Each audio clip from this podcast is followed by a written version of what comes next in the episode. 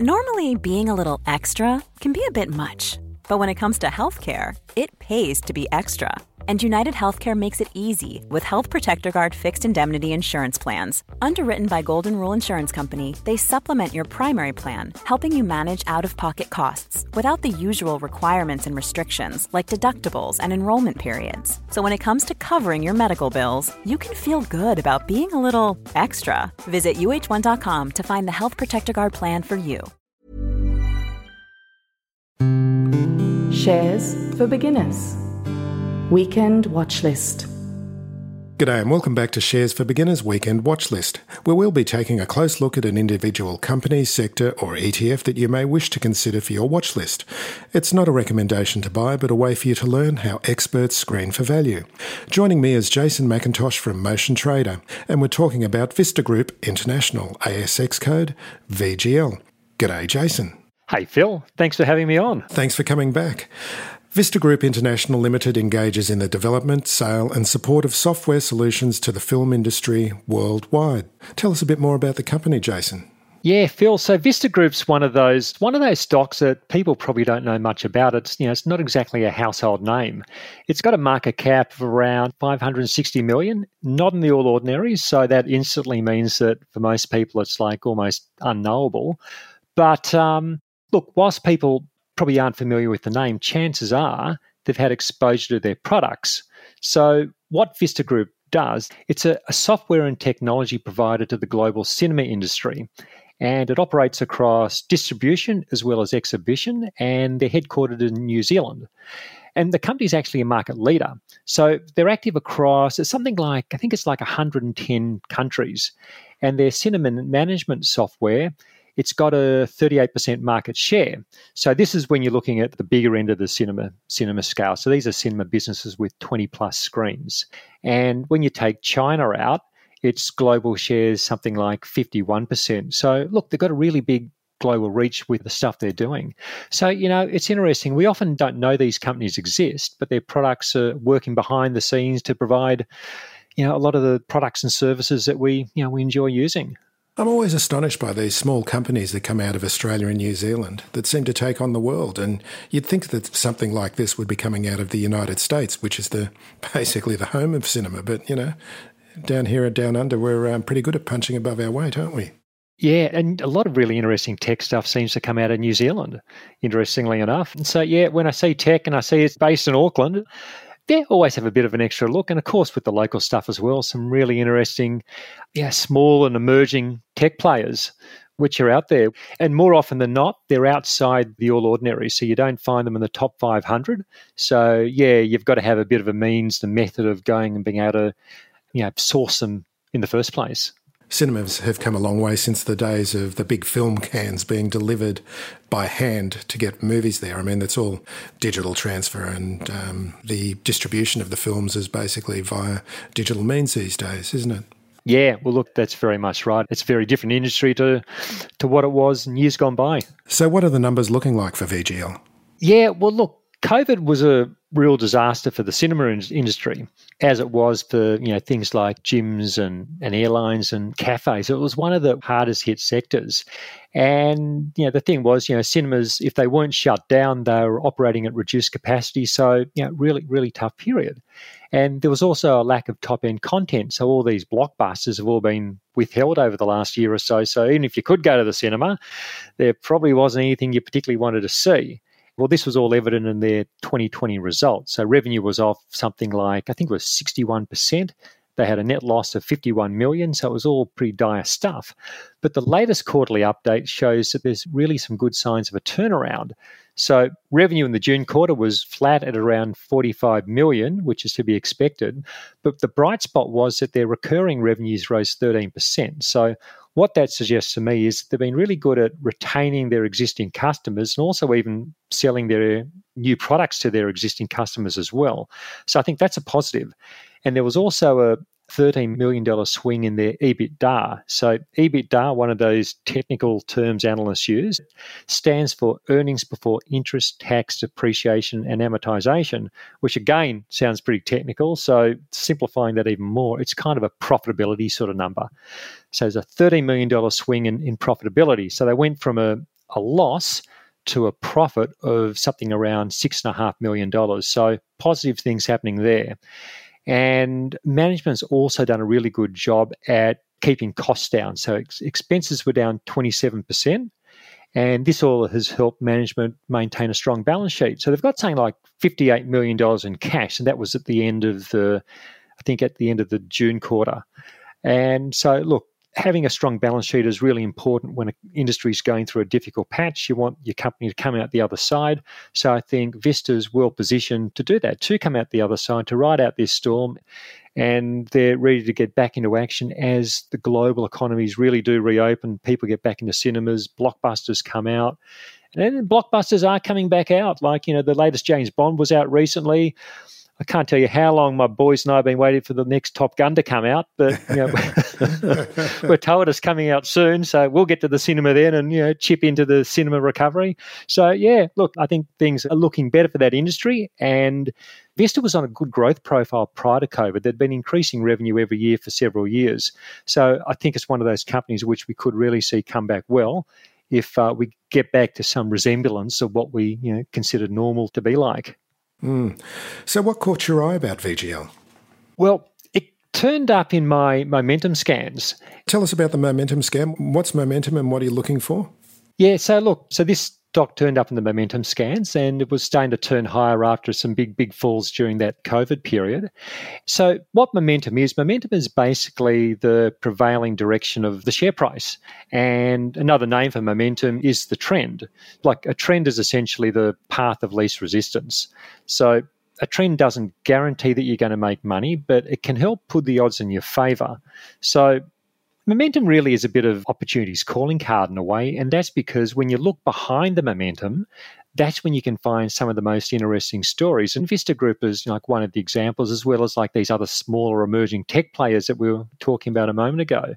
And this is so particularly true when you look at the small to mid caps, where you know people just don't know a company exists. So you just look at the top performing stocks each year, and one of the things they all have in common is they've all got upward momentum in the share price over the previous year. And it's this momentum that helps them stand out. So I think one way to look at it is like momentum's a bit like a big flashing light with a sign saying, Look at me. And you go and have a look, and you might say, "Yeah, that's interesting. I like this company. I would have seen it without that, you know, flashing momentum sign." So that's what momentum is. It can be a, a really helpful thing for drawing your attention to these stocks. Having said that, it's not the holy grail. Stocks can quickly lose momentum and you know reverse course and fall. But that's where risk management comes in. So, you know, overall, I think momentum for me, it puts me in the path of some of the best performing stocks at a relatively early stage. And it helps me find these ones like Vista that, you know, I'd otherwise miss. And so Vista was saying, look at me.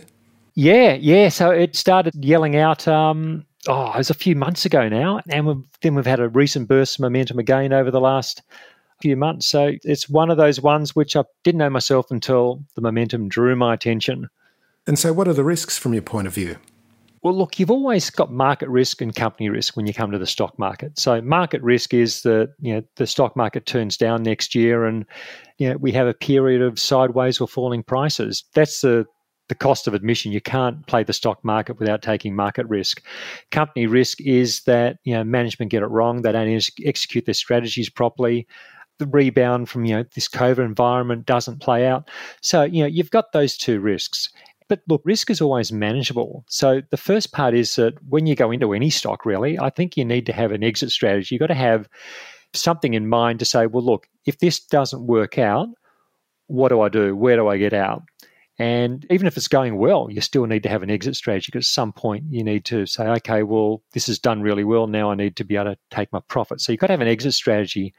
But then the other thing you need to do is you also spread your risk. So my own portfolio, I'll have up to 80 stocks in my portfolio. So this means that any one stock, the risk is going to be pretty small. So if it doesn't work out, well, there's not really a lot of downside. But if it goes on and doubles or triples in value, well, then it can make a really meaningful contribution to the overall result.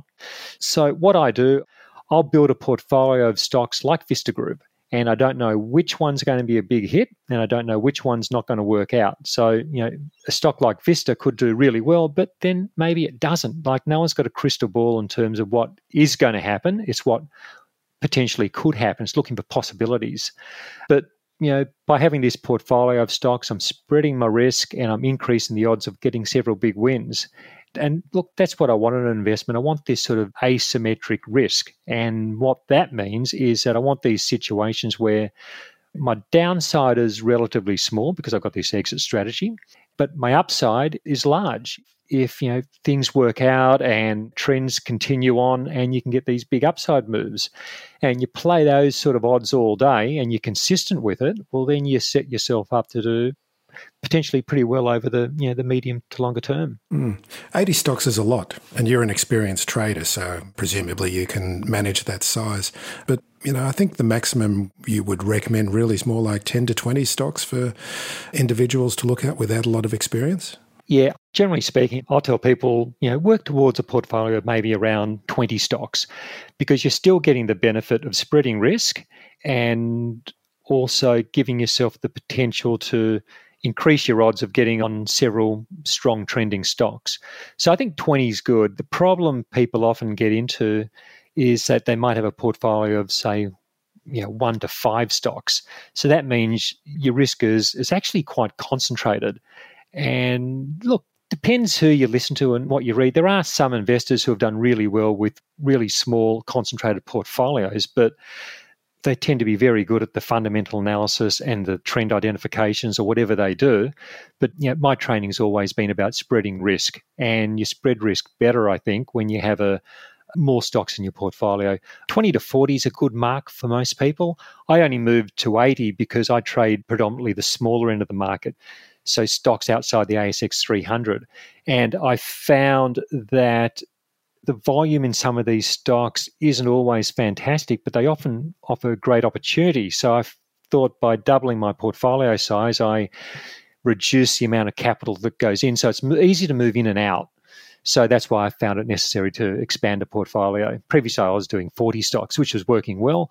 But yeah, I just found during the COVID crash, it was harder to get out of some stocks. So pretty much my portfolio got closed out during COVID till the market started to rebound it, and then it started to rebound, and I started to rebuild with um, a wider range of stocks just to yeah reduce that capital investment to give me more flexibility. And uh, full disclosure, are you an owner of VGL? I don't have VGL at this point. So the way I do things, it's when I've got available capital and a stock triggers a signal, I'll get into it. You can't hold every stock that you're looking at, can you? Nobody can. And this is why I run a newsletter service because I can't invest in everything. So people sometimes say, well, if you're so clever, why do you tell people what you do through a stock market newsletter?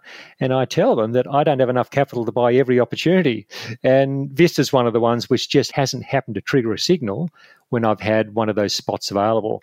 And, uh, since it was first signaled roughly might have been six to eight months ago, it's done quite well. So, you know, it's a shame I didn't have capital available when it first triggered a signal. But you know, I'm in something else which may have done just as well or even better or maybe a bit worse or whatever during that same period. So that's the thing.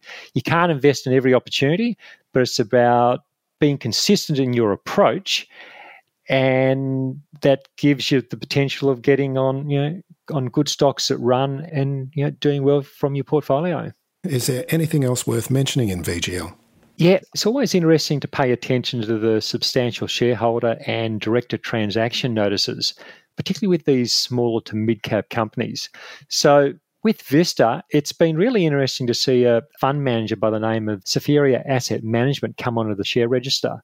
So, Sophia, if I'm pronouncing that correctly, they specialize in small to mid cap companies. And they've actually got a pretty good track record. And so they reported a 5.4% interest back in February. Then in August, they increased that up to around 6.6%. And then this month, October, they've increased that up to, to around just short of 7.7%. So, look, fund managers, of course, get things wrong as well. And this doesn't mean that these guys are buying, so it's got to go up. But I do like it when several factors line up. So, in the case of Vista, they've got a good recovery story They got positive share price momentum, which drew it to my attention in the first place. And there's a, an active buyer with a, a good track record around these small to mid cap space. So, look, I think this is an, an, interesting stock to keep an eye on over the next next year or so. And uh, you never know. It could be one of those momentum plays which really does develop into a meaningful and potentially a significant trend over the next year. Jason McIntosh, thanks very much for joining us again. And um, it's a pleasure speaking with you as always. Oh, I feel always good to talk. Look forward to um, coming back and chatting about stocks again soon. If you found this podcast helpful, please tell a friend, especially if it's someone who needs to start thinking about investing for their future. You'll be helping them and helping me to keep this show on the road. Shares for Beginners is for information and educational purposes only. It isn't financial advice, and you shouldn't buy or sell any investments based on what you've heard here. Any opinion or commentary is the view of the speaker only, not shares for beginners. This podcast doesn't replace professional advice regarding your personal financial needs, circumstances, or current situation. And thank you for listening to my podcast.